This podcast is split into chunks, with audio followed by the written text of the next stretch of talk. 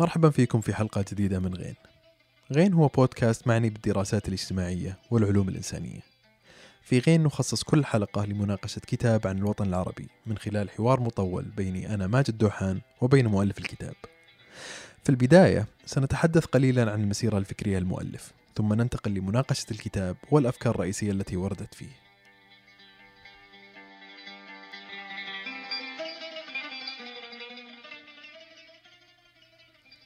قبل أسبوعين وفي الساعات الأولى من صباح يوم الجمعة الموافق الثالث من يناير استهدفت طائرات أمريكية مسيرة عدة سيارات خارجة من مطار بغداد أدت لمقتل اللواء الإيراني قاسم سليماني رئيس فيلق القدس التابع للحرس الثوري الإيراني والمسؤول الرئيسي عن بسط الهيمنة الإيرانية في العديد من الدول العربية مثل العراق وسوريا ولبنان واليمن حيث كان سليماني عائدا للتو من دمشق وبيروت. قتل مع اللواء سليماني نائب رئيس هيئة الحشد الشعبي أبو مهدي المهندس وعدد من المرافقين الإيرانيين والعراقيين. تشكل هذه الحادثة مرحلة جديدة من التصعيد في التوترات بين الولايات المتحدة الأمريكية وإيران. فبعد أن أعلن الرئيس الأمريكي دونالد ترامب في شهر مايو الماضي انسحابه من الاتفاق النووي بين إيران من جهة وبين فرنسا وألمانيا وبريطانيا وروسيا والصين وأمريكا والاتحاد الأوروبي من جهة أخرى.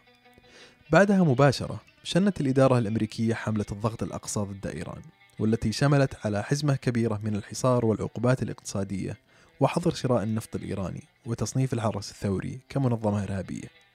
وذلك في سعي جاد لإرهاق النظام الإيراني لدفعه إما للسقوط أو تغيير سلوكه السياسي في المنطقة.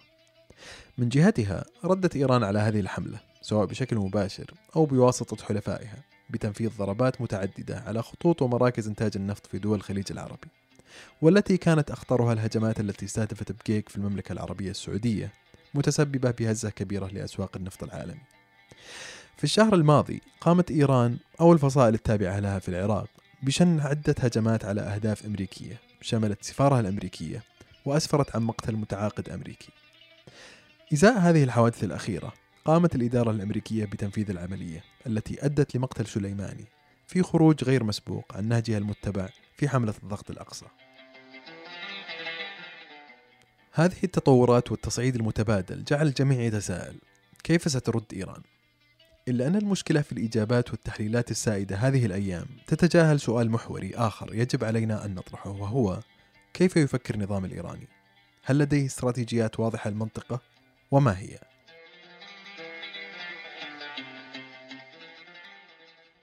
للإجابة على هذه الأسئلة نستضيف اليوم في غين الدكتور حمد البلوشي الأستاذ في قسم العلوم السياسية في جامعة الكويت والمتخصص في التاريخ والسياسة الإيرانية. وذلك لنناقش كتابه الأخير بعنوان الثورة الدائمة المحافظون والمتشددون في إيران. وكذلك أيضا لنغوص معه داخل النظام الإيراني لمعرفة التيارات والتوجهات وتاريخها وكذلك التقلبات التي مرت على هذا النظام منذ الثورة الإسلامية عام 79 حتى اليوم. أهلا وسهلا دكتور حمد. يا هلا فيك. آه اليوم الكتاب اللي بنناقشه هو آه في الأصل رسالة دكتوراه صحيح؟ صحيح آه وين درست دكتوراه؟ أنا درست الدكتوراه في كلية فليتشر للقانون والدبلوماسية في جامعة تافتس آه في الولايات المتحدة في بوسطن في بوسطن بالضبط وال والخلفية الماجستير البكالوريوس إيش كانت؟ آه البكالوريوس أنا تخرجت من قسم العلوم السياسية بجامعة الكويت سنة 2003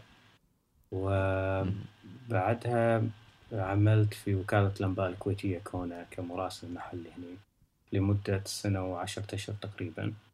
بعدها حصلت على بعثة من جامعة الكويت وسنة 2005 رحت الولايات المتحدة.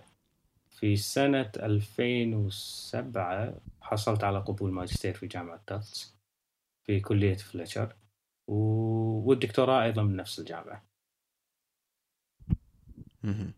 ومتى قررت تختار إيران موضوع الأطروحة؟ هو أساسا أنا مبتعث هنا من جامعة الكويت على أساس إني أركز على على الدراسات الإيرانية وأركز على إيران بالتحديد. أه، فكانت المسألة معي من ال... من أول ما طلعت من الكويت. أه، فهذه كانت البداية على الأقل. يعني. آه وانت درست في بوسطن آه الدكتوراه ماذا يعني دراسة دولة مثل إيران في الولايات المتحدة؟ يعني هل واجهت صعوبات ومشاكل في هذا الخصوص؟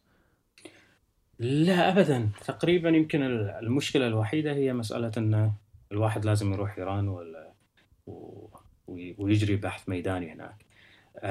الإشكالية يمكن تكون للناس اللي ما يتكلمون لغة فارس لغة فارسية يمكن المسألة تاخذ وقت أكثر. فبالنسبة لي المسألة ما كانت عائق فرحت زرت إيران أنا في مرحلة معينة حق الماجستير. لكن بالنسبة لرسالة الدكتوراه لا ما زرت إيران لأن تقريبا البحث كان هو هو discourse analysis ولا تحليل خطاب. فتقريبا كل الأمور اللي كنت أحتاجها كانت موجودة. أه سواء بالنت وال يعني بالنت أو بعض الكتب اللي أصلا اللي كانت متوفرة هناك آه، بالنسبة لي بس في مرحلة لاحقة لما فكرت إني أنشر الكتاب لا زرت إيران لي كذا مرة. فأغلب أغلب تحليلك للخطاب كان من خلال يعني آه، مناقشة أو دراسة الخطاب الفكري والثقافي لمنظري التيارات في في إيران. بالضبط بالضبط. هل هذه متوفرة باللغة الغير الفارسية ولا بس بالفارسية؟ لا هي في الغالب في الفارسية لأن في جامعة هارفارد في بعض الأحيان كانوا يجيبون مجموعة من المؤلفات اللي هي آه، يألفونها بعض الإيرانيين في إيران وتكون عندهم نسخة هناك. فهذه سهلت علي المسألة نوعا ما. آه، زائد أن بعض الكتابات أيضا باللغة الفارسية لتيارات ثانية ولا ولا أكاديميين آخرين هم كانت موجودة باللغة الفارسية في جامعة هارفارد. فكان بإمكاني أني أطلع عليها. الجانب الأخير هو أن كانت في بعض ال... بعض المكتبات اللي تبيع الكتب باللغة الفارسية فكان بإمكاني إني أطلبها وأشتريها وأتعامل معها.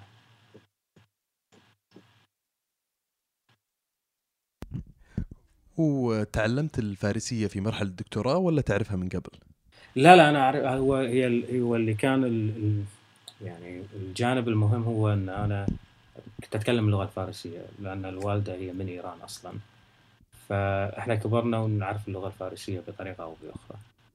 بس كنت أحتاج فقط هي مسألة إني أتعلم القراءة باللغة الفارسية وهذه كانت سهلة وايد لأن الأحرف اللي يستخدمونها هي أصلا أحرف عربية تقريبا باستثناء بعض الأحرف اللي اللي اللي تزيد عن الأحرف العربية.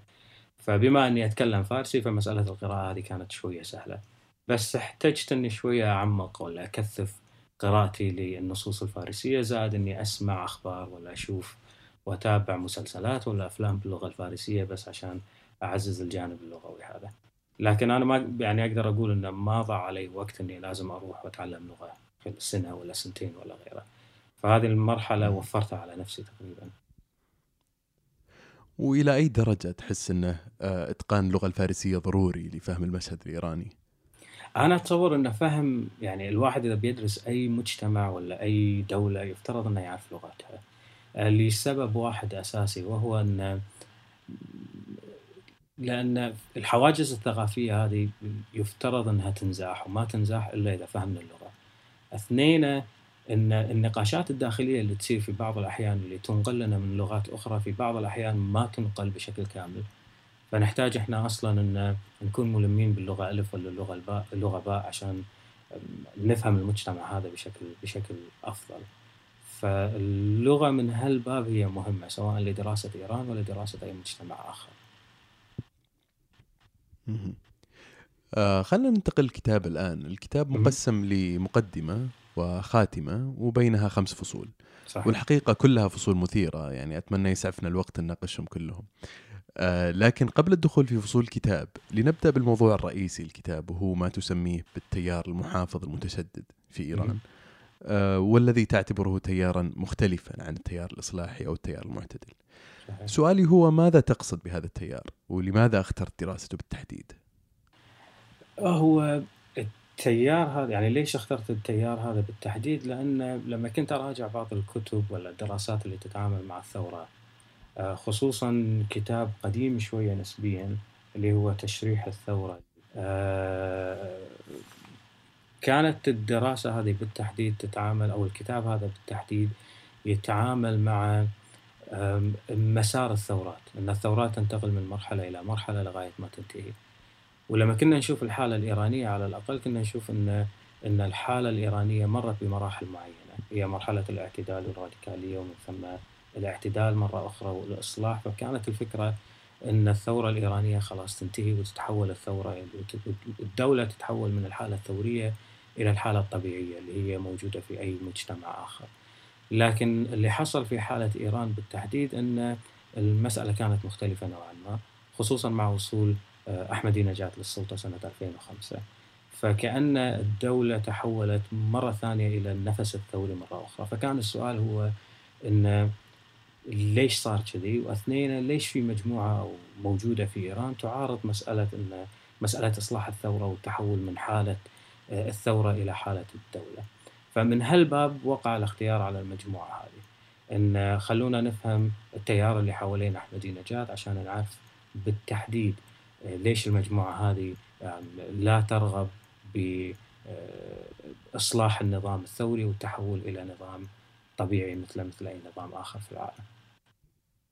وهذا اللي يشرح العنوان اللي هو الثورة الأبدية. بالضبط. الترجمة الصحيحة بتكون. بالضبط أيوة. هل بالإمكان تعطينا توصيف مختصر عن عن شكل الحكم في إيران وتوزيع السلطات، مثلا علاقة المرشد بالرئيس، بالبرلمان، بالحرس الثوري، وما هو موقع هذا التيار المحافظ المتشدد داخل كل هذه هو إذا بنشوف المؤسسات اللي موجودة في إيران هو هو النظام الإيراني هو نظام شوية يعني نقدر نقول الفريد الفرادة هذه يعني لأن تقريبا أتصور ما في نظام آخر في العالم هو مثل النظام الإيراني. لأن في هناك منصب للمرشد الأعلى في منصب لرئيس الجمهورية في سلطة قضائية في سلطة تشريعية في مجلس تشخيص مصلحة النظام في مجلس صيانة الدستور. في مجلس الخبراء في المؤسسات العسكرية بتفريعاتها زائد أن في مؤسسة مهمة هي مؤسسة الأمن القومي أو يعني مؤسسة المؤسسة الأعلى للأمن القومي إن صح التعبير. فكل المؤسسات هذه هي سلطاتها متداخلة بطريقة أو بأخرى. لكن السلطات الأكثر هي مرتكزة بيد المرشد الولي الفقيه. رئيس الجمهورية هو وجوده مهم لكن أغلب الملفات الإدارية والاقتصادية هي بيد رئيس الجمهورية. لكن الملف الخارجي بشكل أو بآخر هو بيد المرشد آه، زائد الإعلام هو بيد المرشد خصوصا الإعلام الرسمي. لكن المؤسسات الثانية هي مهمة على الأقل في إحداث نوع من التوازن بين التيارات المختلفة. في بعض الأحيان نشوف أن التيار ألف هو مسيطر تقريبا على آه، مجموعة كبيرة من المؤسسات. هذه في مرحلة أخرى نشوف تيار آخر هو اللي مسيطر. المجموعة ولا التيار المحافظ المتشدد هم هذه المجموعة من الأفراد يعني ساعات يكون من الصعب أن, أن نصنفهم ولا نحددهم في إطار معين. الدراسات اللي تعاملت مع مع إيران وتعاملت مع الجماعات السياسية في إيران عادة تقول إن الجماعة التيار المحافظ المتشدد هم جماعة يعني يكونون موجودين تقريبا في كل مكان هم هم ان صح التعبير نقدر نقول هي جماعة زئبقيه يكونون موجودين في في كثير من الأماكن في الدولة. لكن جزء من الإشكالية اللي تكون هو اللي شلون نحدد من هم المجموعة هذه. فلما كنت أبحث عن الموضوع هذا في كانت في مقابلة مهمة لشخصية من الشخصيات اللي هو ضمن التيار هذا وضمن تيار حزب الله في إيران اللي هو اسمه حسين الله كرم ولا الله الله كرم. هو كان حدد إطار من يعني مثلث من ثلاث من ثلاث أضلاع. يتعامل مع المنطلق الفكري اللي هم ينطلقون منه. انه هو كان يقول إحنا نؤمن بالولاية المطلقة للولي الفقيه زائد أن نؤمن بمسألة مهمة هي محاوله القضاء على علمنة المجتمع أو محاولات علمنة المجتمع. والجانب الثالث والمهم هو التعامل مع الفقراء في إيران وخصوصا محاربة التفاوت الطبقي اللي, بدأ يظهر في إيران في مرحلة معينة. أنا جيت ضفت ضلع رابع إن صح التعبير للثلاثي هذا وقلت أن المجموعة اللي تتبنى سياسة خارجية متشددة. نقدر نشوف المجموعات هذه اللي تتعامل مع الأربع قضايا هذه ونقول أن المجموعات هذه هم ضمن التيار المتشدد. والتيار هذا تشوفه موجود في أماكن متباينة.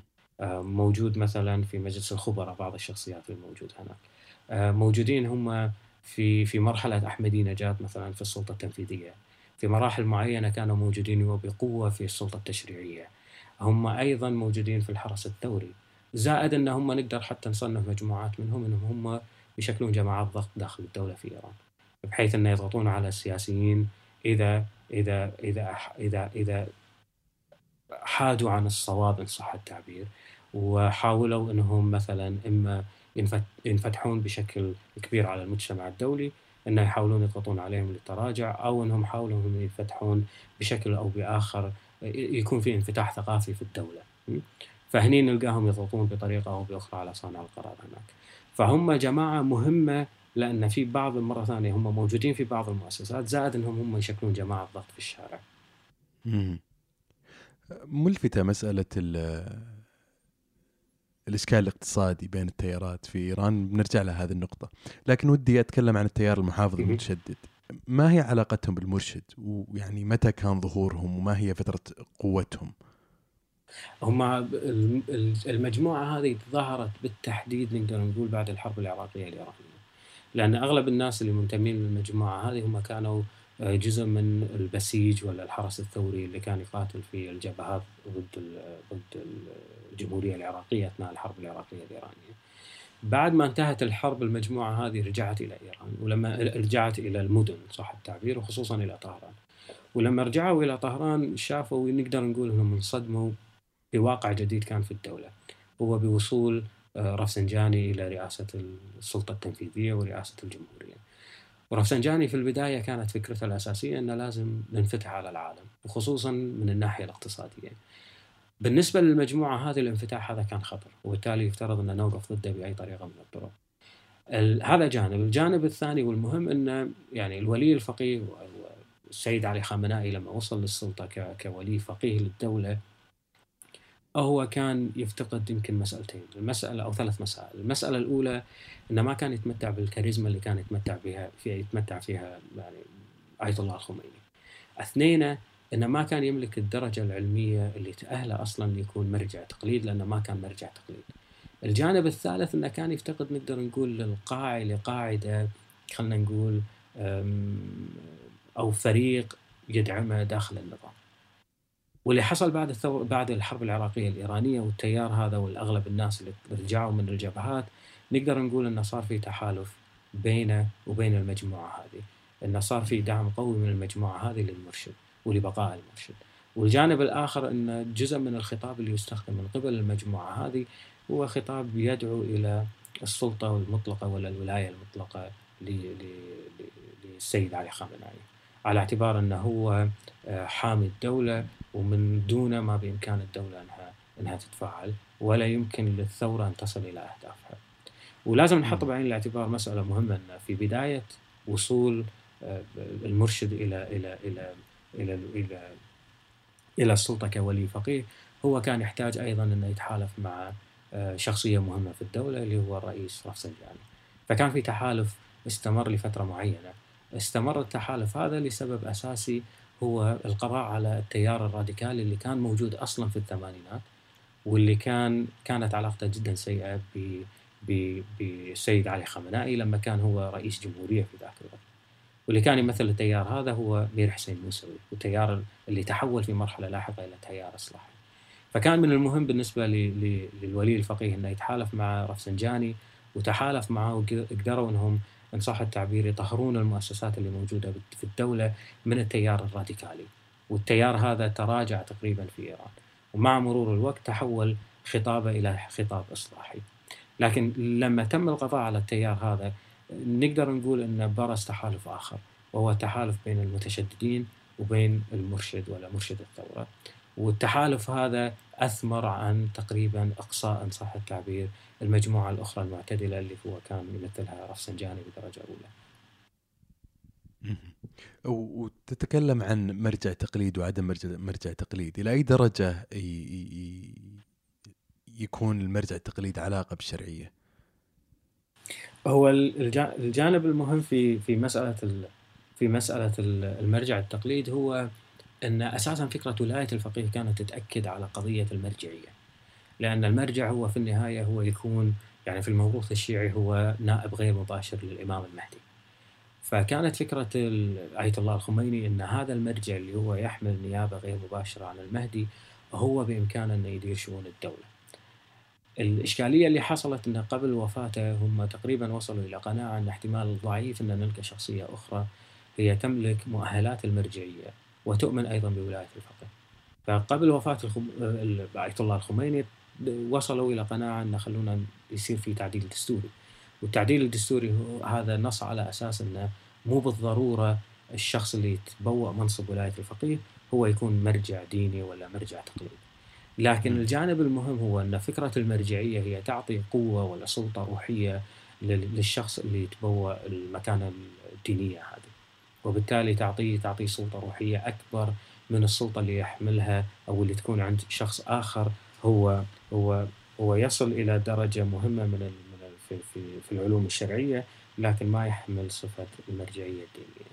فالسيد السيد علي خامنائي كان يفتقد القضية هذه في البداية على الأقل. الكتاب ينطلق من ملاحظة مهمة وهي أن الثورات عموما تمر بمرحلة ثورية وتتجاوزها المرحلة العادية هذا ما حدث مثلا في الثورة الفرنسية في الثورة البلشفية في غيرها من الثورات. لكن ملاحظتك تقول أن الثورة الإسلامية في إيران لم تتجاوز هذه اللحظة الثورية رغم مرور يعني ما يزيد عن 40 عام على انطلاقها. ما علاقة هذه الملاحظة بالتيار المحافظ المتشدد اللي تدرسه؟ إيه لأن مثل ما قلت أن يعني في النهاية آه المجموعة هذه اللي هي أو الثورات بصفة عامة هي تمر بمراحل معينة. وغالبا ما تنتهي بعد بعد ما تتجاوز المرحلة الراديكالية وتتحول إلى ثورة معتدلة. لكن في الحالة الإيرانية مرة ثانية القضية ما كانت موجودة بشكل بشكل واضح. لأن إيه الثورة كانت تسير بمسار معين. لأن كانت معتدلة في بدايتها مع وجود آه، شخصية مثل بازرقان كرئاسة كرئيس وزراء. لكن الثورة هذه تحولت المعتدلة هذه تحولت إلى راديكالية خلال الحرب العراقية الإيرانية. وبعد وفاة آه، آية الله الخميني وانتقال السلطة إلى إلى إلى علي خامنائي المسألة تحولت شوية بحيث أن تم القضاء على التيار الراديكالي مثل ما قلت بسبب التحالف بين بين مرشد الثورة وبين رئيس الجمهورية في ذاك الوقت بعد الثورة بعد الحرب العراقية الإيرانية ووفاة الخميني. وتحولت الثورة أو الدولة إلى حالة من الاعتدال. ودخلت مرحلة الإصلاح مع وصول آه، محمد خاتمي إلى السلطة كرئيس للجمهورية. لكن الإشكالية مرة ثانية حصلت مع وصول أحمدي نجاد للسلطة.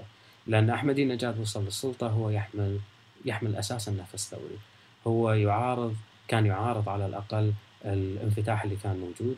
كان يعارض مسألة آه، وجود طبقة ثرية في المجتمع الإيراني.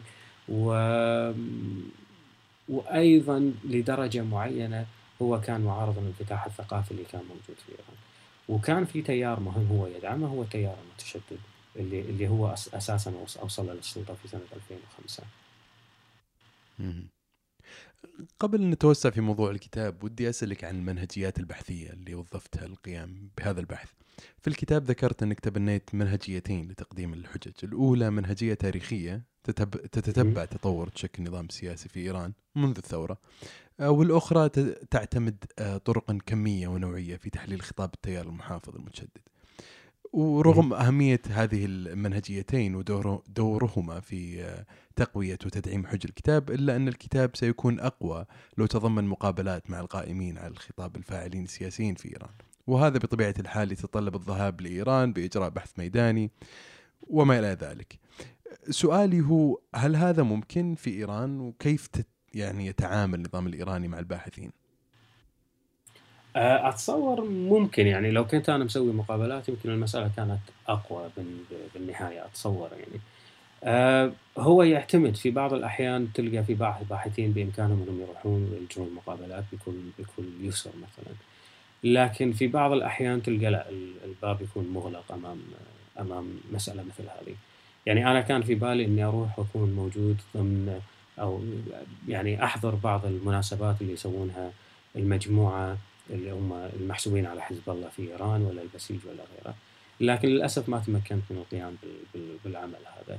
لأن يفترض ان أحصل على تصريح وما ما ما قدرت إني أحصل على تصريح القيام بالعمل هذا.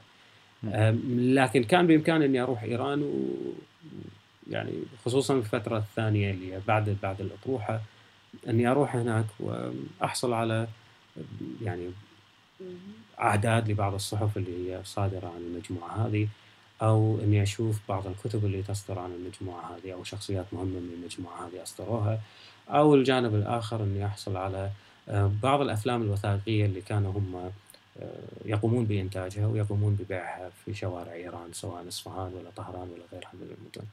فالذهاب إلى إيران في ذاك الوقت في الطريقة هذه كان مهم. إن على الأقل أن أن بإمكاني أني أحصل على مواد إضافية تدعم تدعم فكرة الكتاب ولا تساعدني أصلا على إنهاء الكتاب لكن أنت مثل ما قلت أنه في جزء مهم هو ما قدرت أسويه هو مسألة اني اقوم بإجراء مقابلات مع بعض الناس المنتمين للتيار هذا أو بعض المسؤولين في إيران حتى وهي نقطة يفترض إني أتداركها إذا كانت في فكرة إني أطور الكتاب في مرحلة لاحقة ولا أتعامل معها بطريقة ثانية. في الحالة الإيرانية تعتبر الأيديولوجيا المؤسسة للثورة الإيرانية هي مفهوم ولاية الفقيه التي طورها ونظر لها الخميني. ممكن تشرح لنا هذه الفكرة يعني باختصار وكيف خالف الخميني التيارات الشيعية التقليدية في هذا المجال؟ لأن الجانب المهم هو أن يعني في النهاية في الفكر السياسي الشيعي أن في مجموعة من الأئمة هم هم نقدر نقول أن هم منصوبين من قبل الله. لتبوء المنصب هذا بالتحديد. الآن بعضهم وصل للسلطة وبعضهم ما وصل للسلطة. لكن تظل في الفكر يظل في الفكر السياسي الشيعي إن هذيل هم الحكام الشرعيين للمجتمع المسلم بعد وفاة النبي النبي محمد. الآن الأئمة هذيل كانوا موجودين. وموجودين فيما بين الناس وخصوصا الناس اللي من ضمنهم اللي ما وصلوا إلى السلطة كانوا الناس يلجؤون لهم في لقضايا اجتماعية ولا فقهية ولا حتى للتعامل مع المسائل القضائية فيما بينهم. لكن الإشكالية وقعت لما آه، صارت في غيبة وهي بعد وفاة الإمام الحادي عشر اللي هو الحسن العسكري. الآن في كلام كثير حول مسألة هل هناك إمام ثاني عشر ولا لا لكن على الأقل في الفكر السياسي الشيعي بأن هناك إمام ثاني عشر. واللي أن الإمام الثاني عشر يعني مر بعلاقة الشيعة بالإمام الثاني عشر مرت بمرحلتين. المرحلة الأولى هي اللي يسموها مرحلة الغيبة الصغرى. والغيبة الصغرى هذه اللي كانت أن كانت هناك كانت في مجموعة من النواب اللي ينوبون عن عن الإمام المهدي في التواصل مع الناس واللي هم كانوا أربعة أساسيين. بعد وفاة النائب الأخير هني نقدر نقول أن الشيعة دشوا في مرحلة أخرى وهي المرحلة هذه هي هي في مسألة أن ما في اولا حلقة وصل بينهم وبين الإمام المهدي والجانب الثاني السؤال الاساسي إن المجتمع الشيعي هذا شو يسوي؟ مع مرور الوقت برزت برزت طبقة مهمة ضمن ضمن المجتمع الشيعي واللي هم طبقة رجال الدين. وطبقة رجال الدين هذه بدأت تتبوأ مكانة مهمة وروحية بين الأوساط الشيعية. لكن الجانب اللي كان مهم في الموروث الشيعي هو ان أن بما أن الإمام الثاني عشر ما هو موجود وبالتالي إحنا ما نبي نفكر في مسألة تأسيس دولة إسلامية ولا تطبيق شريعة ولا غيره فإحنا ننسحب من المسألة هذه ويكون دورنا هو دور آه، يتعامل مع القضاء ويتعامل مع الفقه ويتعامل مع الجانب الاجتماعي واستمرت المسألة هذه أصلا في الموروث الشيعي لفترة طويلة جدا لغاية ما وصل يعني كانت في شخصية مهمة اللي هي شخصية النراغي اللي طرح فكرة وكان موجود أتصور في أواخر القرن الثامن عشر إذا ما خانتني الذاكره اللي طرح فكرة ولاية الفقيه. إن وحتى نحط بعين الاعتبار إن إن دور رجال الدين في ذاك الوقت هو دور نقدر نقول هي ولاية خاصة بمعنى إن هي ولاية كانت على مجموعة من الناس اللي اتبعوهم ما كانت هي ولاية عامة على الجميع. النراغي طرح فكرة الولاية العامة بمعنى إن الولي الفقيه تكون عنده ولاية عامة في المجتمع آه وتكون عنده يعني سلطات معينة. آه والفكرة هذه راحت لكن اللي جددها هو آية الله الخميني اللي فك جدد فكرة ولاية الفقيه وبدأ يتكلم عن الحكومة الإسلامية والحكومة الإسلامية اللي تكون تكون بإشراف أو تكون مدارة من قبل من قبل آه، الولي الفقيه اللي هو مرجع التقليد ومن هالزاوية أهمية الفكرة هذه. أحدثت نوع من النقلة إن صح التعبير في الفكر السياسي الشيعي. لأن هو طرح جدلية مهمة أن أن آه، بعض الناس يقولون بأن بما أن المهدي غائب فإحنا ما نشكل الدولة الإسلامية وما نطبق الشريعة. فهو سأل سؤال أساسي ماذا لو غاب الإمام لمئة ألف سنة؟ آه، ما الذي يفترض أن نعمل مع مع ما الذي نقوم ما الذي يفترض أن نقوم به؟ مع أحكام الشريعة الإسلامية. هل نحيدها ونستمر في تحييدها؟ ولا لا نقوم بتشكيل دولة والدولة هذه تتولى تطبيق الشريعة. فمن هالمنطلق هو كان نقدر نقول هو أحدث نقلة في الفكر السياسي الشيعي بصفة عامة. لكنك أيضا ذكرت أن مفهوم نظام الولاية الفقيه لم يكن واضحا للخميني أثناء الثورة وأن هذا المفهوم أخذ يتطور مع تطور الأحداث. ماذا في ماذا كانت فكرة الخميني المرشد الأعلى مثلا؟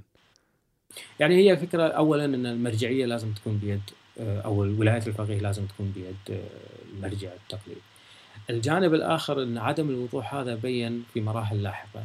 أن أولا ما هي سلطات الولي الفقيه؟ آه، اثنين السلطة التنفيذية شلون تكون بالدولة؟ لأن بمجرد ما ما ما قامت الثورة كان هناك منصب مهم اللي هو في فترة الثمانينات هو منصب رئيس الوزراء. لكن المسألة هذه تحولت في مرحلة لاحقة بحيث أن تم إلغاء منصب رئيس الوزراء وتم التركيز فقط على منصب رئيس الجمهورية. في فترة الثمانينات رئيس الجمهورية ما كانت عنده سلطات كثيرة. أه، زائد أن مع مرور الوقت اكتشفوا أن تحصل في نزاعات بين المؤسسات اللي موجودة في الدولة في الدولة. يعني مثلا مجلس تشخيص مصلحة النظام المجلس هذا ما كان موجود في فترة الثمانينات. هو طلع في مرحلة لاحقة مع التعديل الدستوري اللي حصل في سنة 89 من هالمنطلق أقول أن الفكرة يمكن ما كانت واضحة لأن الفكرة كانت مسألة أن رجل الدين هو يحكم أن الولي الفقيه هو اللي يحكم. لكن آليات تنفيذ المسألة هذه وتطبيقها على أرض الواقع يمكن المسألة هذه ما كانت واضحة. وهذه هذه تطورت مع التجربة على الأقل. التجربة هذه أولا منصب رئيس الوزراء يتم إلغائه ثانيا يتم تشكيل منصب آخر مجلس آخر اللي هو مجلس تشخيص مصلحة النظام. والجانب الآخر والتطور الآخر اللي حصل هو في مسألة المرجعية. هل الولي الفقيه لازم يكون مرجع تقليد ولا ما يكون مرجع تقليد؟ ففي المرحلة الثانية آه، آية الله الخميني قال أنه مو بالضرورة أنه يكون مرجع تقليد. من هالمنطلق أنا أقول بأن المسألة آه، ما كانت واضحة والمسألة تطورت مع مرور الوقت ومع التجربة على الأقل اللي عاشوها الإيرانيين في فترة الثمانينات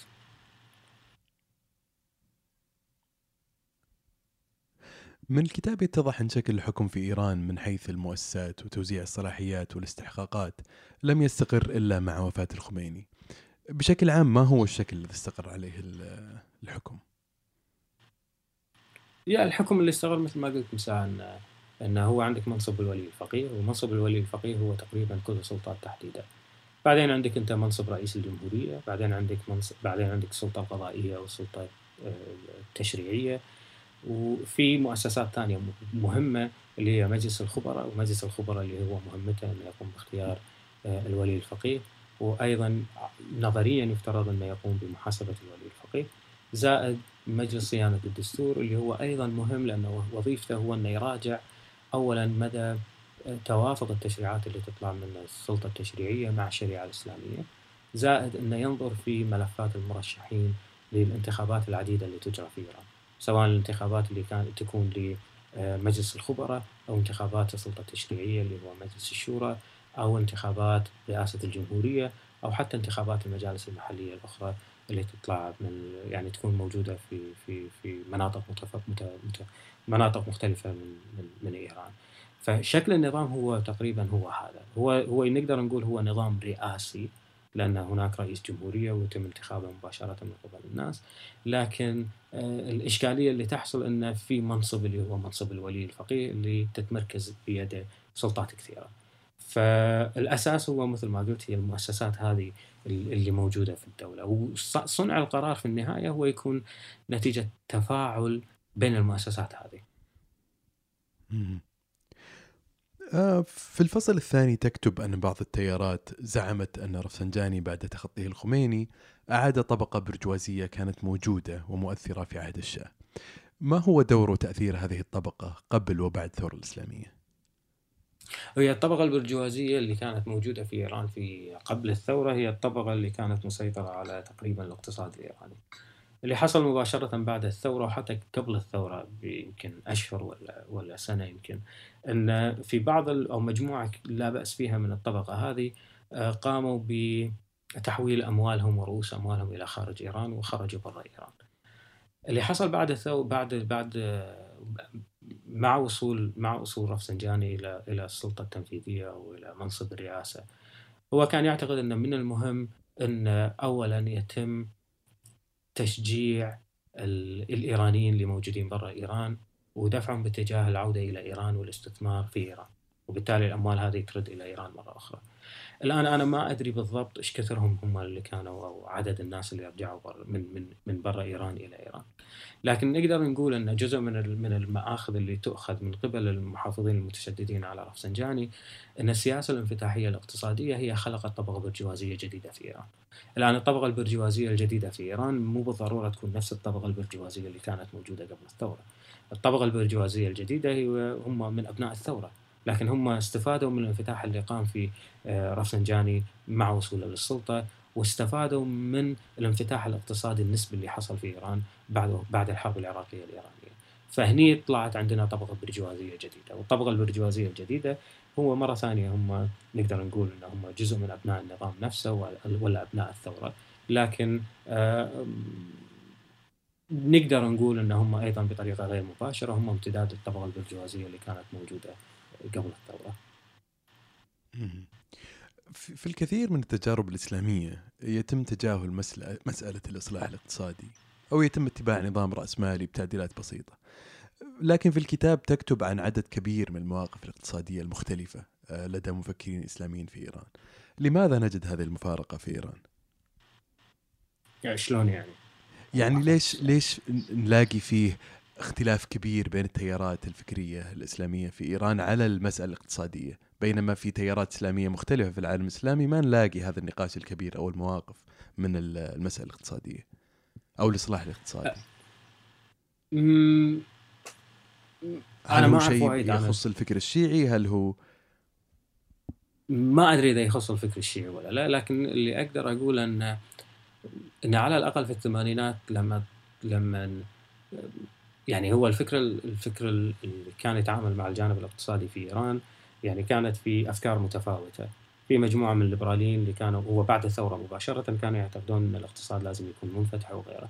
في مقابل تيار آخر اللي هو التيار الشيوعي اللي كان ناشط في إيران في بداية الثورة على الأقل مع وجود مجموعة من الإسلاميين اللي كانوا يعتقدون إن من الضروري إن آه، نهتم بالطبقة الفقيرة اللي موجودة في المجتمع.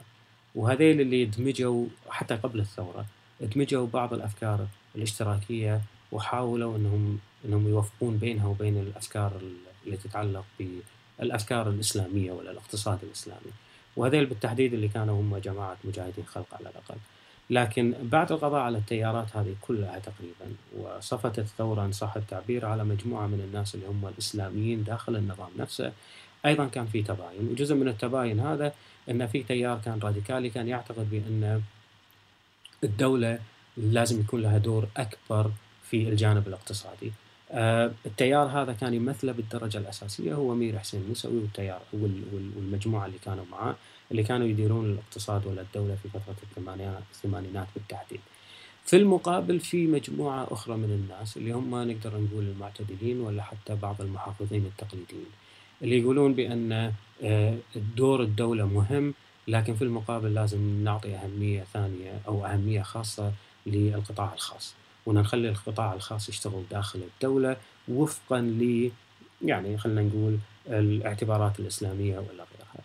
آه طبعا التيار المحافظ المتشدد اللي اللي اللي اناقشه في الكتاب لما يتعامل مع الجانب الاقتصادي هو نقدر نقول هو نوعا ما كان يتفق مع التيار الراديكالي اللي كان موجود في الثمانينات حول مسألة أنه آه، يفترض أن يتم في اهتمام أكبر بالطبقة الفقيرة وأيضا بقضية التفاوت الطبقي ولا غيره ونقلل التفاوت الطبقي في إيران.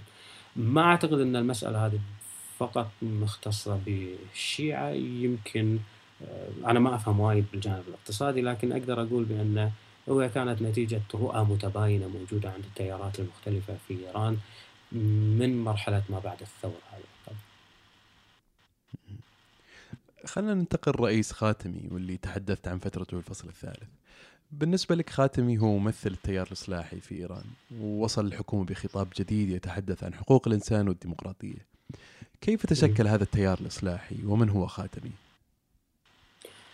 التيار الإصلاحي هو مرة ثانية امتداد للتيار الراديكالي اللي كان موجود في إيران في فترة, الثمانينات يعني مرة ثانية لما وصل رفسنجاني إلى رئاسة الدولة ووصل آه، علي خامنائي وأصبح الولي. الفقيه قلت أن في تحالف صار فيما بينهم.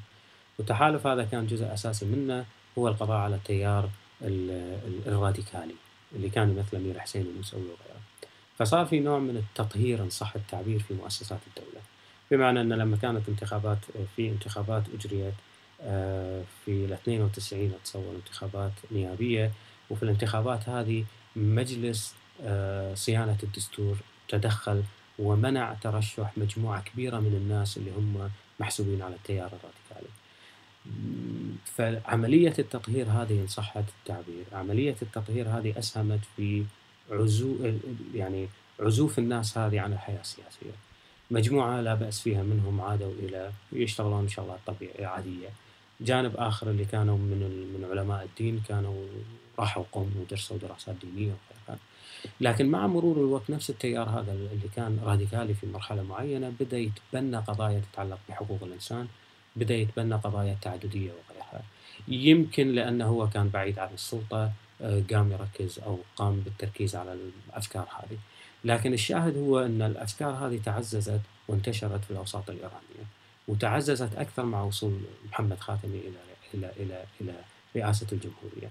الآن في نقطة بس نركز عليها أو أؤكدها هي إحنا لما نتكلم عن التيارات في إيران لازم نحط ببالنا أن ما في خط فاصل واحد يعزل تيار التيار ألف عن التيار ب. الآن محمد خاتمي هو صحيح أنه صار رئيس إصلاحي وكان زعم التيار الإصلاحي لكن في نفس الوقت هو كان قريب من التيار المعتدل وكان يشتغل ويعمل في ضمن حكومة حكومة رفسنجاني في مرحلة معينة. صار في في صارت في قطيعة بين التيار الراديكالي وبين التيار المعتدل في مرحلة معينة لكن في مرحلة لاحقة على الأقل في الفترة الأخيرة صار في نوع من التحالف بين التيار المعتدل والتيار الإصلاحي الإصلاحي من جديد. فلازم نحط بعين الاعتبار أنه ما في خط فاصل. ومحمد خاتمي هو كان نتاج ل التفاعل اللي حصل بين التيارات اللي كانت في إيران. والجانب الآخر أنه مرة ثانية هم مجموعة من الناس ابتعدوا عن السلطة وبالتالي نقدر نقول صارت مراجعة لبعض الأفكار اللي كانوا يطرحونها.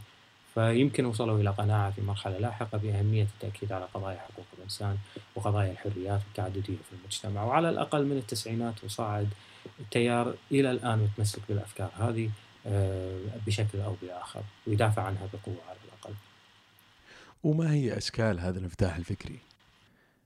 يعني مثلا جزء منه إن آه، تصير في مراجعة لبعض الأفكار اللي قامت عليها الثورة الإيرانية، مثلا فكرة ولاية الفقيه. آه، جزء منه إن يتم السماح على الأقل لإجراء انتخابات ويتم السماح لتيارات مختلفة إنها تشارك في الانتخابات. ثلاثة انه يكون في تقليل من ال من ال من ال نقدر نقول من القيود الاجتماعية اللي هي موجودة في إيران واللي المفروضه على الناس. هذه جزء من الانفتاح الثقافي اللي كانوا يتكلمون عنه.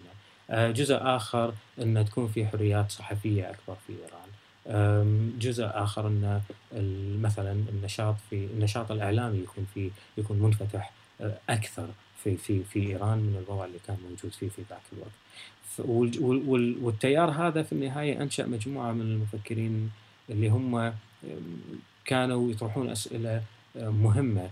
حول علاقة الدين بالدولة مثلا في إيران. وفي بعضهم تعرضوا لمضايقات كثيرة. أه، والمضايقات اللي تعرضوا لها هي نتيجة دعوتهم للانفتاح الثقافي على الأقل في إيران وإحداث نوع من المراجعة الفكرية على الأقل ل نقدر نقول لمبادئ الثورة إن صح التعبير.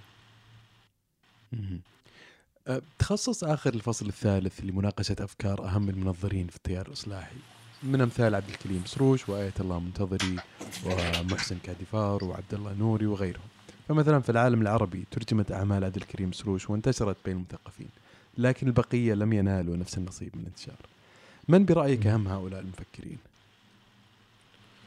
يعني أتصور عبد الكريم سروش واحد من أهم المفكرين اللي طلعوا في ذاك الوقت.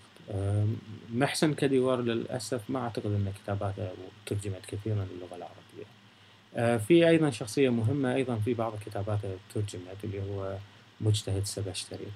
آه، لكن يظل عبد الكريم سروش هو أكثر أكثر المفكرين هم نقدر نقول انتشارا على الأقل بين التيار الإصلاحي في إيران. وبعض الأطروحات اللي كان يطرحها هي كانت كانت جدا مهمة. وأيضا محسن كديوار محسن كديوار كانت يعني يقدم يحاول أن يقدم يعني قراءة أخرى لمسألة الحكومة الإسلامية ولا غيرها.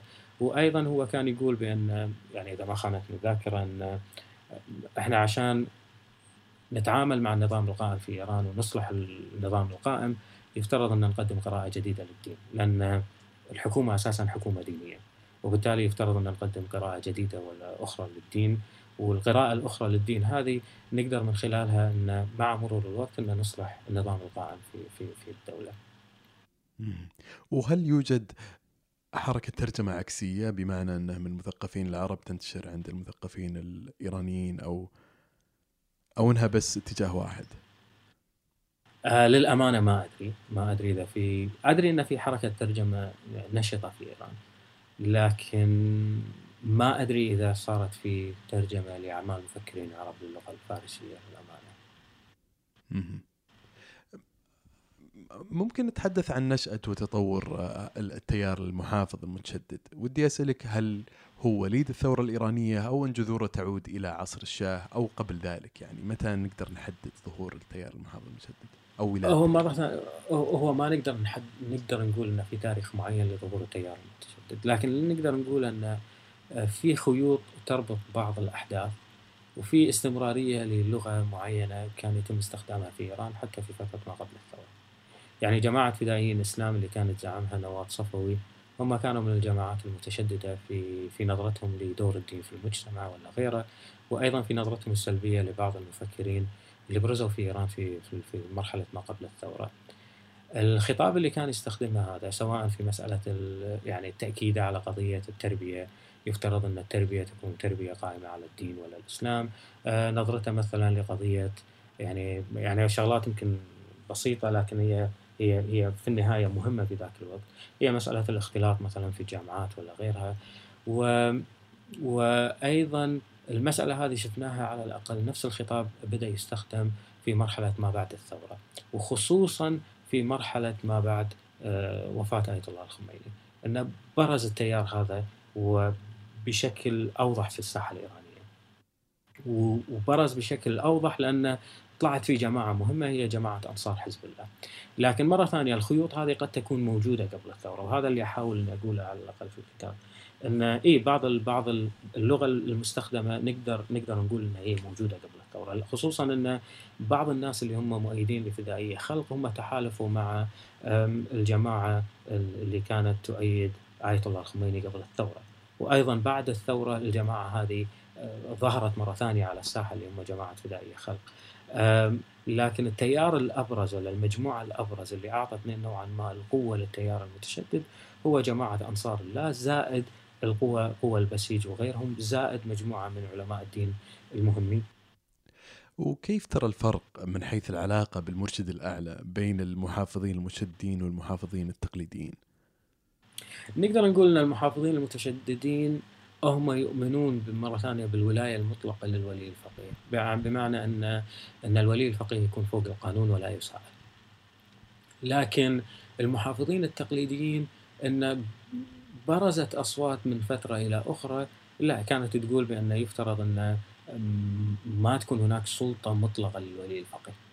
آه، وجزء منه أن يعني القوة اللي يستمدها الولي الفقيه حاليا هو يستمدها من التيار اللي يعطيه الشرعية المطلقة ولا السلطة المطلقة. أما التيار المحافظ التقليدي يمكن عنده تحفظ على المسألة هذه. والجانب الآخر التيار المحافظ التقليدي عنده تحفظ على مسألة إنه يعني التيار المتشدد يتكلم وايد على مسألة إنه يعني الاقتصاد وخصوصا مسألة التفاوت الطبقي. التيار المحافظ التقليدي هو مرتبط بطريقة أو بأخرى بالتجار الإيرانيين التقليديين اللي كانوا موجودين في المجتمع الإيراني. وإلى الآن العلاقة موجودة فيما بينهم آه، في في في المرحلة الحالية. لكن فيما يتعلق بالمرشد نقدر نقول أن الفارق الأساسي هو في مسألة الولاية المطلقة للولي الفقيه تناقش في الفصل الخامس خطاب وأيديولوجيا التيار المحافظ المتشدد فيما يخص أبرز الجوانب تاثيرا على الحياة السياسية في إيران. لكن من هم هؤلاء المحافظون المتشددون على أرض الواقع؟ يعني هل هناك ما يجمعهم بالإضافة لهذه الأيديولوجيا المشتركة؟ طبقة، ثقافة، عمر مثلا؟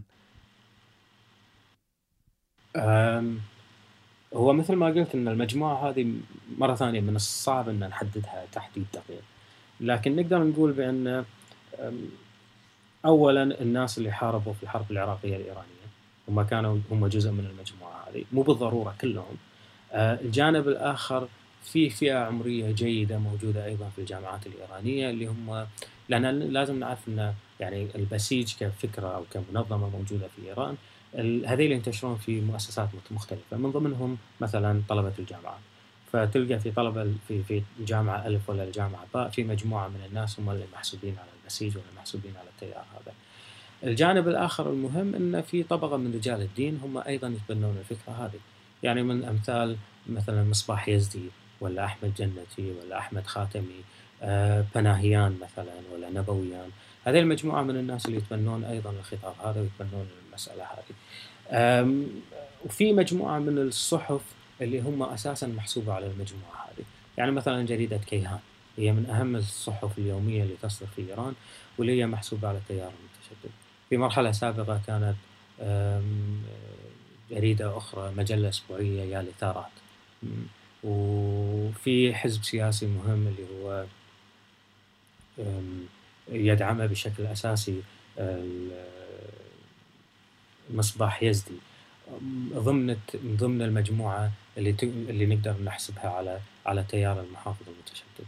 بس مرة ثانية المسألة هو هو التحدي اللي كان أمامي هو إنه شلون نحدد آه، المجموعة هذه بشكل دقيق.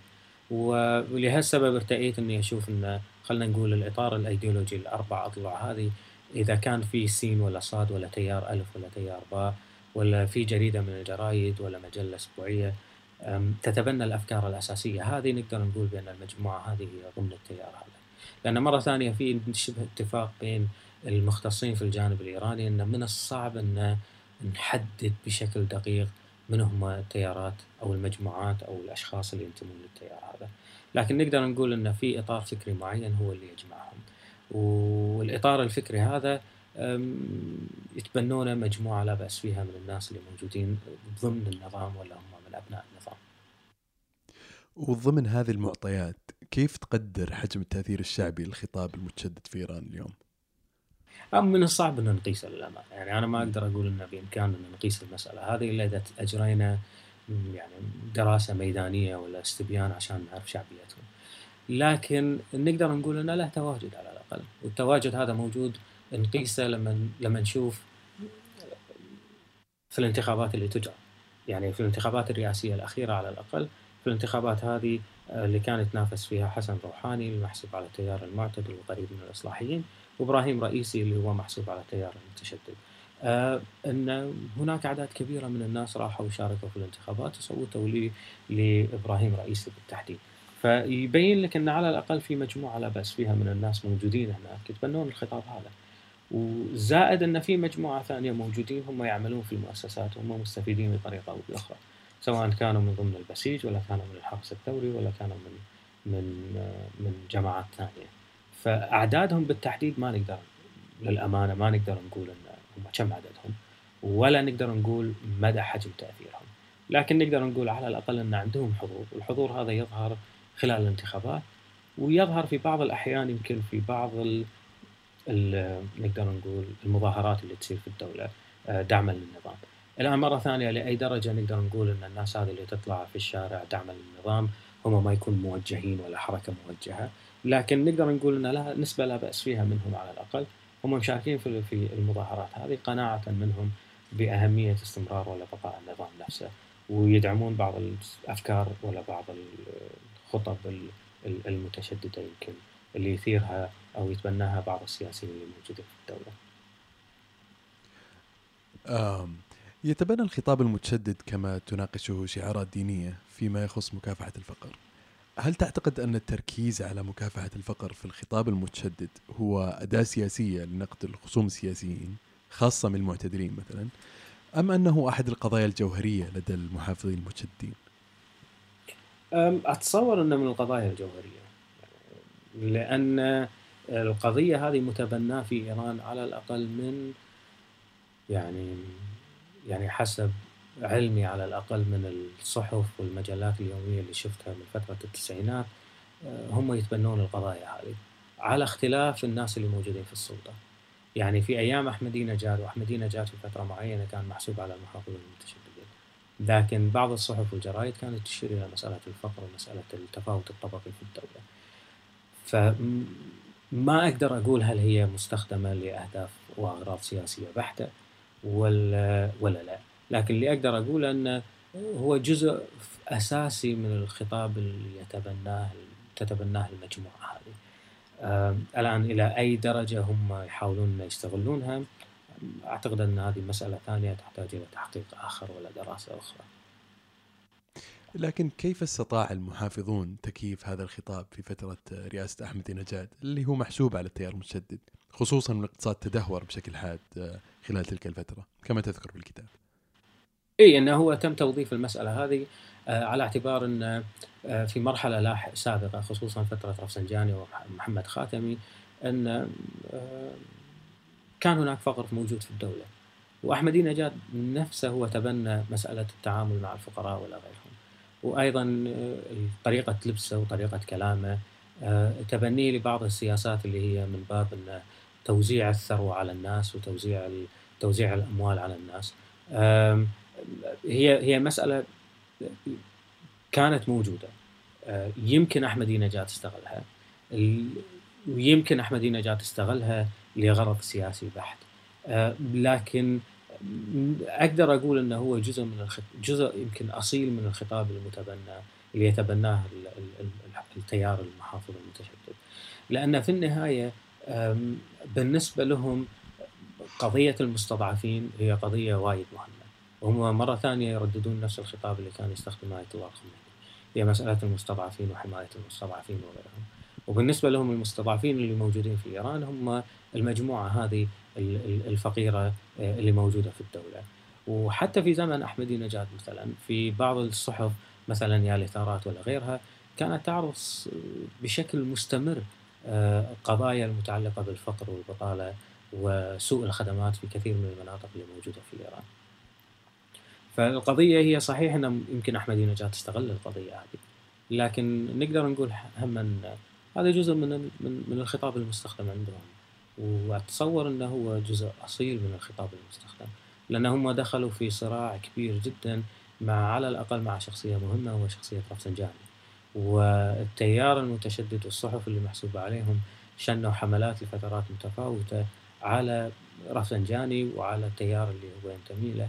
وأيضا على بعض الناس اللي محسوبين عليه من أفراد عائلته على اعتبار أن هذيل آه، هم استغلوا نفوذهم الاقتصاد نفوذهم السياسي في الدولة لتحقيق مكاسب اقتصادية. مكاتب مكاسب اقتصادية شخصية قصدك. بالضبط إيه. في نقاشك لمسألة المهدي تؤكد أنها لا تخص الأيديولوجيا المتشددة فقط بل جميع التيارات الشيعية داخل إيران. كيف تختلف نظرة التيارات الأخرى المسألة وللدور الذي تلعبه فكرة المهدي في تصورهم عن الثورة ومستقبل النظام؟ هو اللي نقدر نقول أن تيار المحافظ المتشدد يتبنى الخطاب المهدوي أكثر من التيارات الثانية.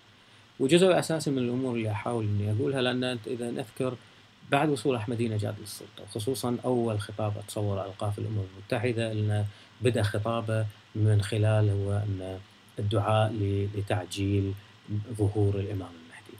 فبدأت الكتابات الغربية تتكلم عن أن هذا شخص يتبنى الخطاب اللي يتعامل مع انتهاء العالم ولا غيره. آه، وهدفه الأساسي أنه يسرع من ظهور المهدي. لأن في فكرة موجودة في التراث الشيعي على الأقل بأن المهدي راح يظهر يعني بعد في الأرض بعد ما ملئت ظلما وجورا مثلا. إن في مفاسد كثيرة في المجتمع وفي مشاكل كثيرة في العالم وبالتالي يظهر المهدي. احمدي نجاد كان يعني يركز وايد على المهدي وهذا وصل هذا وصل رسالة يمكن للآخرين بأنه هو يتبنى مسألة الفوضى ولا غيرها. لكن اللي أحاول اللي اقوله ان أن هو يتبنى الخطاب هذا كونه شيعي بالدرجة الأساسية لأن لأن مسألة الدعاء للمهدي وتعجيل ظهور المهدي هي مسألة موجودة بين بين الشيعة بصفة عامة بين الجميع في واحد يركز على المسألة هذه أكثر من من الآخرين الإشكالية فقط في قضية التعامل مع المهدي هي في مسألة أن آه، احمدي نجاد تبنى المسألة هذه يمكن وكان يروج لها أكثر فقط يمكن للحصول على شرعية في المجتمع الإيراني. في حين إذا نشوف تيارات ثانية موجودة في الدولة يمكن تؤمن بنفس الأفكار اللي يحملها احمدي نجاد بخصوص المهدي خصوصا في مسألة أن أن ظهور المهدي ولا غيره. ومسألة ثانية هي مسألة يمكن حتى في فكرة آه، التوسل ولا التبرك بالمهدي. وهذه قضية يتبناها احمدي نجاد ويتبناها يمكن أي شخص عادي موجود في المجتمع الإيراني ولا أي شيء آخر موجود في العالم. فهذه ما هي مسألة متعلقة في احمد باحمدي نجاد لكن الإشكالية هي في مسألة إنه هو في النهاية رجل دولة. ولأنه هو رجل دولة هو لما يتبنى الخطاب هذا يحاول إنه يحصل على شرعية أكثر في مقابل التيارات. والتيارات الثانية استخدامها للمسألة هو استخدام محدود أقدر أقول. وضمن هذا المعطى في حديثك عن أحمد نجاد ودور المهدي بالنسبة للخطاب المتشدد في تأكيد شرعية الثورة واستمراريتها وتصديرها للمنطقة بل وللعالم يعني. هل ترى ارتباط بين هذه الإيديولوجية المتشددة وسياسة إيران التوسعية في المنطقة؟ بس لو تعيد السؤال عفوا. هل هناك أقصد هل هناك ارتباط بين بين الأيديولوجية اللي آه، تخص المهدي والسياسات التوسعية في المنطقة الايران؟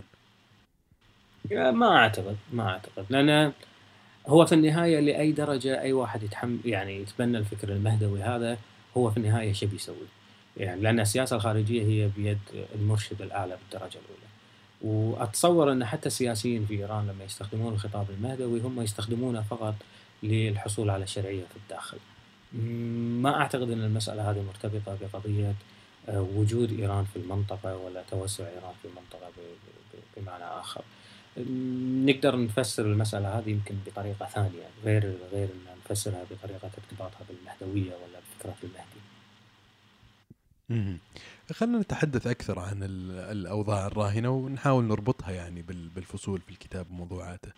برأيك مثلا كيف تنظر التيارات الإيرانية اليوم المتعددة للحملة التي يقودها الرئيس الأمريكي ترامب تجاههم؟ اللي نقدر نقول أن ترامب نجح بطريقة أو بأخرى في نقدر نقول توحيد الصفوف مرة ثانية داخل الدولة. لأن في اختلاف حقيقي بينهم في طريقة التعامل مع المجتمع الدولي آه، لكن السياسات المتشددة اللي تم تبنيها من قبل الرئيس الأمريكي هو بطريقة أو بأخرى خلى التيارات كلها تتوحد حول مسألة مهمة هي بقاء الدولة وبقاء الثورة. آه، يعني مثلا أبرز مثال على هذا لما لما الإدارة الأمريكية صنفت أو فرضت عقوبات على الحرس الثوري وصنفتها كمنظمة إرهابية. ردة الفعل المباشرة على الأقل في البرلمان الإيراني أن يوم مجموعة من الناس محسوبين على جميع التيارات بطريقة رمزية. أن لبسوا الزي الرسمي للحرس الثوري وشاركوا في الجلسة. من ضمنهم أحد زعماء التيار الإصلاحي محمد رضا عارف اللي لبس اللبس هذا وحضر حضر للجلسة اللي كانت في مجلس الشورى. آه، هو في النهاية كثر ما تزداد الضغوط على الدولة أو على إيران كثر ما تسهم هذه آه، الخطوة في توحيد التيارات. لأن في النهاية راح يقولون أن في أو يقولون هم أساسا أن في خطر مشترك ولا خطر الخارجي. والخطر الخارجي هو يوحد الإيرانيين بطريقة أو بأخرى. وهذا الأثر المباشر على الأقل نتيجة السياسات اللي تبناها آه، ترامب في الفترة الأخيرة. بس نحط بعين الاعتبار أن السياسات اللي تبناها ترامب هي عززت من نفوذ وقوة التيار المتشدد في إيران.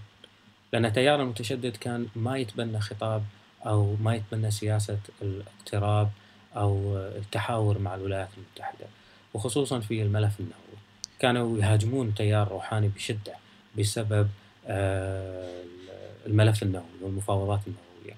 وكانوا يأكدون أن ما بإمكاننا أن إحنا نثق بالولايات المتحدة والمرشد نفسه من كان يأكد على المسألة هذه. لكن لما صارت لما لما لما وصل ترامب إلى السلطة والعمل اللي قام فيه بالانسحاب من الاتفاق النووي التيارات المتشددة تقريبا برزت مرة ثانية وكانت تقول بالعربي إحنا إحنا كنا نقول الخطاب هذا من زمان وما كان يفترض ان نثق بالولايات المتحدة وال وال والخطأ الكبير تم ارتكابه من قبل حكومة روحاني ومن قبل من قبل التيار المعتدل بالانفتاح على الولايات المتحدة. فهو بطريقة أو بأخرى ترامب هو عزز من وجود التيار المحافظ آه، في الدولة. ليش؟ لأن لأن خطاب روحاني كان من البداية من, من أول ما وصل للسلطة في سنة 2013 هو إن الانفتاح على المجتمع الدولي وحل الإشكالية اللي تتعلق بالجانب النووي هو سيسهم في انفتاح العالم على إيران وبالتالي دخول أموال إلى إيران مرة ثانية من خلال الاستثمارات اللي راح تصير وبالتالي إيجاد فرص عمل و وغيرها. وفعلا في البداية حصل نوع من التطور الجيد في الاقتصاد الإيراني على الأقل. لكن مع وصول ترامب ومع العقوبات اللي تم فرضها على إيران ومع خروجه من من الاتفاق النووي هذا انعكس سلبا على الاقتصاد. التضخم زاد قيمة العملة الإيرانية نزلت بشكل خيالي جدا في الفترة الأخيرة وهذا خلى المتشددين مرة ثانية يقولون أنك وين هي الوعود الاقتصادية اللي وعدتونا فيها من من عقد اتفاقية نووية مع الأمريكان وإحنا كنا نقول لكم من زمان أن ما يمكن الثقة في في الأمريكان فبطريقة أو بأخرى موقف التيار المعتدل تقريبا تراجع بشدة وتراجع بسبب يعني عدم حصول أو وقوع تطور على الجانب الاقتصادي على الأقل في الجانب الاقتصادي على الأقل في الدولة. فكانه صار في تقارب بين موقف التيارات داخل إيران. أه، هو صار في تقارب حول مسألة التعامل مع الولايات المتحدة، لكن نقدر نقول إنه صار في تعزيز لموقع التيار المتشدد خصوصا إنه تقريبا أكدت الأحداث على الأقل ان إن شكوكهم بالولايات المتحدة هي كانت شكوك في محلها. ويمكن نتائج هذه تطلع في الانتخابات المقبلة يعني انتخابات سواء برلمانية ولا رئاسية. وما هو تفسيرك للهجمات الإيرانية على المنشآت النفطية في الخليج؟ ما هي الرسالة التي تريد ايصالها إيران؟ أتصور إن هي رسالتين، الرسالة الأولى إن اولا مهما كانت درجة العقوبات اللي موجودة على على إيران إيران بإمكانها أنها تقوم بإيذاء الدول الأخرى في المنطقة. آه، يعني بمعنى آخر أن العقوبات ما استطاعت أنها تحجم آه، الإيرانيين اثنين أن حدوث هجمات من هالنوع هو معناته أن يفترض على دول المنطقة وأيضا على الولايات المتحدة أن يحطون بعين الاعتبار أن أي هجوم على إيران أن الإيرانيين بإمكانهم أنهم يردوا فإمكانية الرد هذه موجودة عند آه، الجانب الآخر أن وجود يعني هجمات بالطريقة هذه هي تعطي نوع من خلينا نقول نقدر نقول الطمأنينة للشارع الإيراني صح التعبير؟ أن في حال نشوب حروب إحنا نكون في في حالة نشوب حرب بين الإيرانيين وبين أي مجموعة دولية أخرى إحنا نكون مستعدين لإيذاء الأطراف الأخرى المشاركة في الهجمات ولا المشاركة في الحرب على إيران. وهذا هم يدخل في في في في جانب مهم هو تعزيز الشعور الوطني ولا الشعور القومي مرة ثانية في إيران.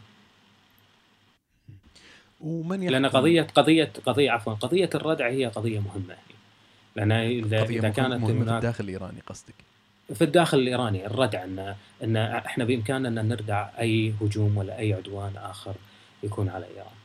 بالاعتماد ومرة ثانية هم هم, هم هذه نقطة مهمة إن في ترويج في إيران يصير إن إحنا بالاعتماد على أنفسنا قدرنا إن نقوم بالقيام بمجموعة من الأعمال في, في ضد الأطراف الأخرى. وهذا أيضا يعزز الشعور القومي أصلا عند الإيرانيين. من يحكم الإيران اليوم هو روحاني، وروحاني ليس محسوب على التيار المتشدد الذي نتحدث عنه. هل سياسة إيران الحالية تدار من تيار إصلاحي أم ماذا؟ سياسة إيش الخارج السياسة الخارجية؟ نعم إي شو السياسة الخارجية الكلمة الفصل في السياسة الخارجية هي بيد الولي الفقيه زائد آه، الحرس الثوري في النهاية لكن نحط بعين الاعتبار أن آه، وجود رئيس محسوب على المعتدلين ولا محسوب على الإصلاحيين هو بإمكانه إنه يأثر بطريقة أو بأخرى على صانع القرار في إيران وعلى حتى المرشد وعلى طريقة آه، أو وجهة السياسة الخارجية الإيرانية. لسبب واحد إن في في مؤسسة مهمة والمجلس الأعلى للأمن القومي والمؤسسة هذه فيها مجموعة من الناس فيها ممثل عن المرشد فيها أمين عام فيهم رؤساء السلطات الثلاثة تشريعية تنفيذية قضائية فيها ممثل عن الحرس الثوري ممثل عن الجيش وزير الخارجية وأتصور آه، وزير دولة إذا ما خانتني الذاكره الآن وجود التوليفة هذه في المجلس الأعلى للأمن القومي هذيل في النهاية يقدمون بعض النصائح ولا بعض التوجيهات يمكن ويأثرون على على الولي الفقيه في تبني السياسة الخارجيه ألف ولا السياسة الخارجيه باء. إذا كان إذا كان الموجودين في المؤسسة هذه كلهم من التيار المتشدد معناته أن السياسة الخارجية راح تكون متشددة. وهذه على الأقل برزت في فترة أحمدي نجاد، لأن أحمدي نجاد كانت تبنى السياسات المتشددة. وبالتالي أغلبية الناس اللي كانوا موجودين في المجلس هذا هم كانوا من التيار المتشدد لأن الأمين عام المجلس هذا هو يعين من قبل رئيس الجمهورية وزير الخارجية هو يعين من قبل رئيس الجمهورية وأيضا آه، الجانب الآخر اللي هو آه، وزير الدولة أو وزير الاستخبارات زائد إذا كان التيار المعتدل هو أصلا آه، قوي وحضوره قوي في مجلس الشورى التيار المعتدل ولا التيار الإصلاحي بإمكانه أنه يوصل بشخصية معتدلة ولا إصلاحية لرئاسة لرئاسة مجلس الشورى اللي هو أصلا راح يكون ممثل في المجلس الأعلى للأمن القومي. ففي المحصلة إذا كان المجلس هذا الأصوات اللي موجودة فيه. هم من الأصوات المعتدلة أو يتبنون سياسات معتدلة. هم بإمكانهم أنهم يأثرون على على توجيهات أو على قرارات المرشد وبالتالي الدولة تتبنى سياسات معتدلة والعكس. وفي النهاية المرشد هو هو قارئ جيد التوليفه اللي موجودة في السياسة الداخلية الإيرانية. وبالتالي القرارات اللي يأخذها هو ياخذها بناء على التوليفة هذه. والجانب الآخر والمهم أنه إن في النهاية السياسة الخارجية الإيرانية رغم ان نشاهد بعض التشدد اللي موجود من فتره لثانيه إلا أنها نقدر نقول إنها هي سياسة هي هي براغماتية بالدرجة الأولى. إن صحيح إن الايديولوجيا أيديولوجيا تلعب دور كبير في في السياسة الإيرانية لكن في النهاية المسائل مش أبيض وأسود. في منطقة رمادية هم هم يتعاملون فيها. يعني مثلا آه، وهذا مثال جدا زين. أن هي الدولة في إيران هو الأغلبية العظمى اللي موجودة فيها. هم من الشيعة والحكومة هي أصلا تطبق الحكومة أو أو الإسلام الشيعي. لكن لما كانت جمهورية أذربيجان اللي هي أغلبيتها شيعة دخلت في حرب مع جمهورية أرمينيا اللي هي مسيحية. الحكومة الإيرانية وقفت مع جمهورية أرمينيا ولم تقف مع الحكومة الحكومة الآذرية طبعا هذه لها هذه لها حسبة براغماتية صرفة.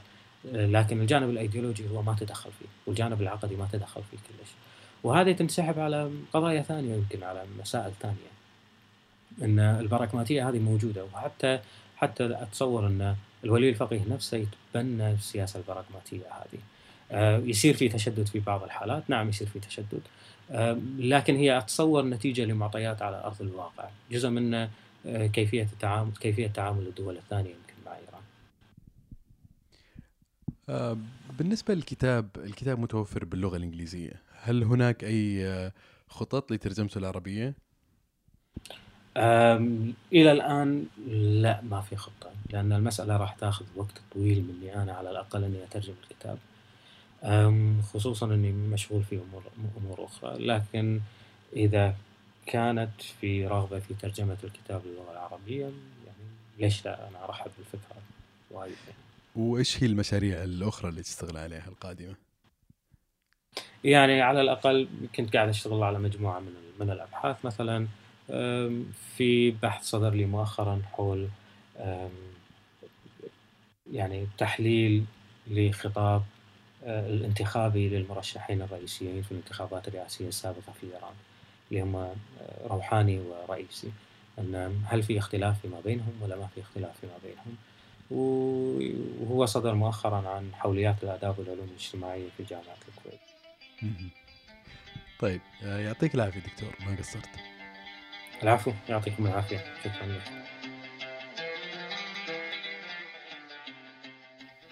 كان معنا اليوم الكاتب حمد البلوشي في حوار حول كتابه الثورة الدائمة المحافظون والمتشددون في إيران الصادر باللغة الإنجليزية عام 2016 عن منشورات آي بي توريس.